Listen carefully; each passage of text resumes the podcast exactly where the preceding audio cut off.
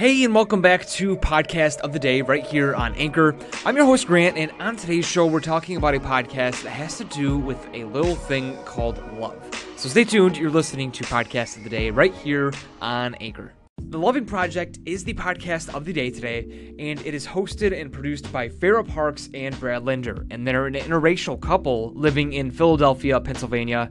Um, and the whole goal of the podcast is to promote um, interracial couples. And the name it comes from a uh, Supreme Court case back in 1967 called Loving versus Virginia that ruled um, that state laws prohibiting mixed race marriages were unconstitutional. So the name comes from that, and it's all about celebrating interracial couples and telling their stories and how they meet and why they're just like everyone else. So it's really inspiring to listen to, and it's been one of my favorites to listen to so far. So I can't wait to show you some of the clips that they gave me, and uh, Uh, let's just jump right into them. And the first time I met her dad, I walked into her apartment, and the first thing he looks at me and he says, Oh my God, she's black. and then I just cracked up laughing, and he's such a jokester, and it was such a great icebreaker to get over the fear of whether or not they would be accepting of me as a black woman. Once he decided to make that joke, he couldn't wait for the opportunity. and he didn't tell me that until afterwards. I didn't know that that's what he was going to do. But yeah, because Helena regularly would ask me, like, okay, so your parents know that I'm black, right? And I was like, yes. Did you specifically tell them? And I was like, do you want me to specifically tell? Yes, specifically tell them. I'm like, okay, I will make the announcement on our next phone call. and they were like, um, okay, but is she nice to you? For me, it wasn't it wasn't anything that I thought about in terms of whether we were in the same race or different races or whatever. I just knew that she was really cute and very nice. And your view on the world was really wonderful. And you helped me to feel a lot more calm and patient in my life. Thank you. I just knew that I made a list of everything that I wanted in a partner. And Beth met everything on that list. And so there was nothing else to ask for. Except I have not introduced you to Jodie Foster yet. That's true. That's the one. But you never That's the know. one holdout. We were walking to the farmer's market holding hands, and this guy was pumping his gas by that gas station. Oh yeah. Remember that? Oh yeah. And it was the first time we had ever experienced anything like this. And remember, we were walking, and he goes, What are you doing with that white trash? Is that what he said? And That's I, what he said. I didn't quite hear what he said, and I said, You "What like, did you say?" Like I really didn't. Not like what did you say? Like I was bucking at him or something. But it was like I didn't hear what you said. Yeah. And I guess his girlfriend came out and squashed it, and you was- squashed it, and I was like, I don't even know what was going on. Like, David's like, What's I was happening? like, what did he say? And she's like, Don't worry about it. Just keep going.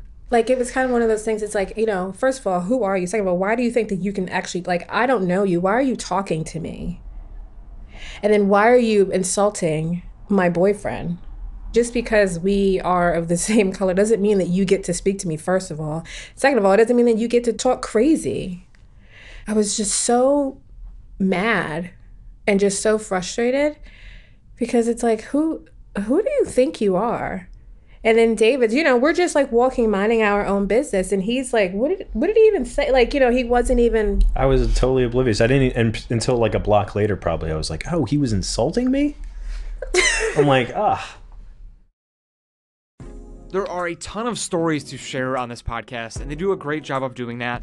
And something that they're doing that's really cool is they're having an exhibit um, on the weekend of June 9th, June 10th, and then also on the 17th and 24th of June over in Philadelphia. So you're, if you're in the area, feel free to look into this a little bit more on their website at lovingproject.com. But they're having an exhibit to share different stories of interracial married couples. And I think that's really cool because not only is that what their podcast is about, but they get to share um, a bunch of other stories through this exhibit. So feel free to check that out up, up on their website. And uh, here is some more clips coming from their podcast.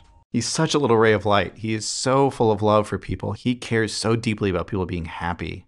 And yet he's going to grow bigger, I think, and he's going to be horsing around on the street someday.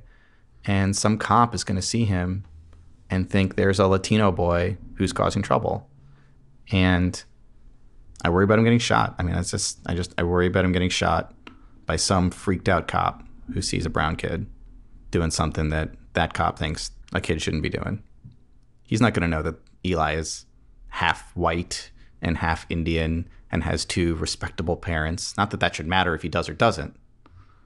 He's just going to see a, a brown kid and freak out. I don't know that that's going to happen, but Jesus, it happens all the time. So why why wouldn't it? Um, and who knows? We've got we've got a few years till he's a teenager. Maybe we can solve racism before then, and everything will be fine. We're working on it. Yeah, working on it.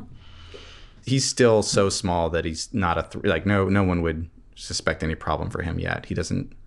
There's no reason to scare him with any of that yet. But he is aware right now of uh, Donald Trump, and Yeah, um, he got really scared. Yeah. after Donald Trump won. he was scared that we would have to leave. He and my daughter. I'm sure that they picked that up from us to some extent, and also their school, which is majority kids of color. So, you know, I think there's a general sense of fear and misgiving about the change in the climate right now.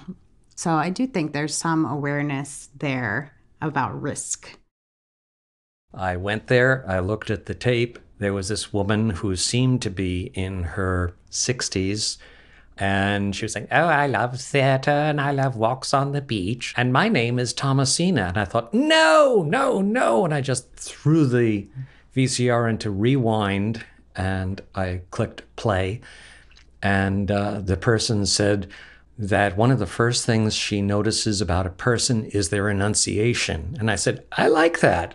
And when I was looking at the video and looking through her bio, I was thinking, she's black and I don't know, it's, you know, eh. but she has a an interesting background. She was in Belgium and she's a theater major and I think I'll have her give me a call and take a look at my videotape. I had pretty much given up because in your profile they would ask you, you know, did you have any preference in terms of race and things like that? And I checked no, not really. But when I would go to contact someone, quite often they would indicate that they wouldn't date me because of my race. Uh, so I got frustrated and I just said, okay, enough with this. I'm not doing this anymore. And then I got a call saying, Craig would like to meet you. So I went and I saw Craig's profile, which looked good because, um, as he said, we both have a theater background. The only thing that's not on his profile is his height. So I asked the woman, and I said, Do you have any more information on him? And I was just mortified because what she did is she picked up her phone and she called him and she said, Hi, Craig. Donna's here and she wants to know how tall you are. And I could have just passed out on the floor. But he did tell her and he kind of just made it, you know, at five foot. Five nine and three quarters yeah. and five ten was your cutoff. Yeah, five ten was my cutoff. we all have something. Now, I did get to talk with Brad and Farah from the Loving Project. Um, unfortunately, during the interview, we had technical issues, and I think it was the connection or something, but um, a large chunk of the audio was just very messed up, and it's hard to hear what everyone's saying. So, unfortunately, I'm not going to be playing that just because I, I don't I can barely understand it, so I'm sure it'd be hard to understand. But there is enough from that to to show you all, and I'm really really happy about it. So, um, here it is, the interview with Brad and Farah. My name's Brad, and uh, we can do it the way we always do it with our podcast. My name's Brad, and I'm white. My name's Farah and I'm black. and we've been married for about 10 years, and we dated for a few years before that. And, um, you know, we, we, we started this podcast uh, sort of around the uh, start of the year because it's the 50th anniversary of Loving v. Virginia, which is a Supreme Court decision that made marriages like ours legal across the United States. And it's something that we actually weren't super familiar with when we started dating back in uh, 2003. It wasn't until a couple of years later that uh, that Farah approached me and she's like, "Did you did you know about this thing?" Yeah, that it said-" wasn't until after we got married. Yeah. Um, it was literally the month after we got married. We got married while I was in graduate school. I was in a two year program, and we got married in the summer between the two years. And that fall, I was taking a class in family law and social policy, and we were learning about different sorts of um, laws that governed how people could form families, and that was the first time I knew about loving. Um, I grew up in Jamaica, so I'm not that familiar with U.S. history and civil rights history in particular. And I had always sort of had a sense that, you know, maybe there had been laws against um, interracial marriage or interracial relationships, but I had no idea how recent it was. And um, that really struck me, sort of coming, finding that out on the heels of, you know, coming off the wedding and all this happiness and all this joy and being like, wow, 39 years ago, this might have been an issue. Um, so it had always sort of resonated with me ever since, and I would try to celebrate Loving Way, Loving Day, which is June 12th, the actual anniversary of the decision, in small ways. And then last year, when I realized the 50th anniversary was coming up, I was like, somebody should do something to mark this. And um, then I. She, she came home one day and she's like, somebody should have like a gallery showing or like some big public event. There should be some sort of forum or a party. I don't know. There should be some sort of celebration. It's the 50th anniversary of something that's so important. And um, and she was saying this not just to me, but to friends of ours. And yeah, and my- my friend was like, "Well," and I was like, and "No one's doing anything." And she goes, "Well, you should do something." And, and then I had to talk Brad into doing that something with me. Yeah, pretty much. And as as a radio producer, like my instant thought was, I bet there are really fascinating stories out there from people who have been married, you know, as long as we have, and longer and shorter, and just sort of talking about what what it means to be in an interracial marriage today, 50 years after after this change. And when I say change, I mean it's, it's this long evolution because America Right. has a complicated history with race. And I thought, you know, it would be great to do this, but as as somebody who had a background in radio production, I thought this would be I would love to hear those stories. I don't I don't know if I have time to help produce those stories, but um, But I think you made the time. yeah, after the election, I think I, I decided I wanted to be doing something a little bit more meaningful. Yeah, And- absolutely. And this is something that, at a time when a lot of people are talking about ways that we're divided as a country and differences between people, it felt really good to be focusing on how people with different backgrounds, different perspectives can come together into these um, and form loving families. And so, yeah, I- I came around to the idea, and, and that's what we've been doing. It was really when he realized he could buy more audio equipment. Yeah, pretty much. So, uh, when you first started, um, how exactly did you did you find the people to get on the show and talk about their lives? Um, was it just people that you knew, or was it kind of by submission, or how did that all work? It started with people we knew. Um, Okay. The, the first couple we interviewed um, was a former co- a former coworker of mine who, um, just I'd randomly been uh, out with her and another former coworker, and then on the way home I was like, "Oh, you know, we're doing this thing. Maybe you and your husband want to do this." And um, they trusted us enough to like let us show up at their house with a microphone and um, you know, some recorders and had a, fa- a fabulous, really interesting, fascinating conversation. Um, that was the first episode. I'm really gra- glad we started with them because it was so comfortable for everybody. They just Yeah. welcomed us into their home. That's We awesome. sat down and talked for about an hour, and we got a sense of how these interviews were going to go, how Yeah. we could do this and make them comfortable, and that they could be comfortable and share some stuff that you might not talk about that often. Yeah. Right, right. And then um, I just sort of put out a call to people I knew. So some of the folks on the podcast are people uh, we know, others are friends of friends. Um, a couple are just people we who said, I'm interested. Um, Yeah, can I do this? Um, you know. I think Sure, we're starting. sure. We're starting now to get more. So we we started with some people, and then they would hook us up with other people, and then they would hook us up with more people. And I think we're now starting to get to the point where enough people uh, might just know the podcast that we're not even sure how some of them find out about us. They're they're contacting us, but the plan is to do to do them throughout the the year. The whole uh, 2017 is the 50th anniversary year, and um, it takes a lot of work still. So, so we're like, let's do it at Yeah. the end of the year, and, and that's probably going to be it. We'll have 26 episodes, which we think makes a nice little memorial. taking it back, um, where was it really uh, when when when when Farah came home? Um, was that the point where you said we should make a podcast out of this? Kind of. It's. I mean, I think I think when she when she said you know it's 50th anniversary and we should celebrate, I I I don't remember if I said a podcast would be really good, but I don't have time for it. I think Yeah, might have. you pretty much did. Yeah. You were like, that podcast would be great, but I'm not doing that. Yeah. Maybe I could show you how to do that. Yeah. Was that before or after the election? Uh, it was definitely before. I had definitely been talking about it before. I don't know if we came to the podcast decision Yeah, before. yeah, because it was after the election that I decided I'm I'm doing this. Yeah, yeah. and Right. um, and yeah, so I mean, it was it was at that point, and it's it's been really interesting because I feel like there's been some tension involving race in our relationship, but not a lot. I mean, we live in Philadelphia; it's a pretty diverse city. There's lots of well, there's a, relatively speaking, lots of interracial couples here compared with some parts of the country, perhaps. Right. Um, but we've been talking to people and really finding out a lot of different experiences. And again, in Philadelphia, there's lots of people. There's a section of Philadelphia called Mount Airy where we've interviewed so many people because Yeah. there's so many couples who live there. Just Yeah. happen to be. It's a very sort of diverse and liberal kind of community.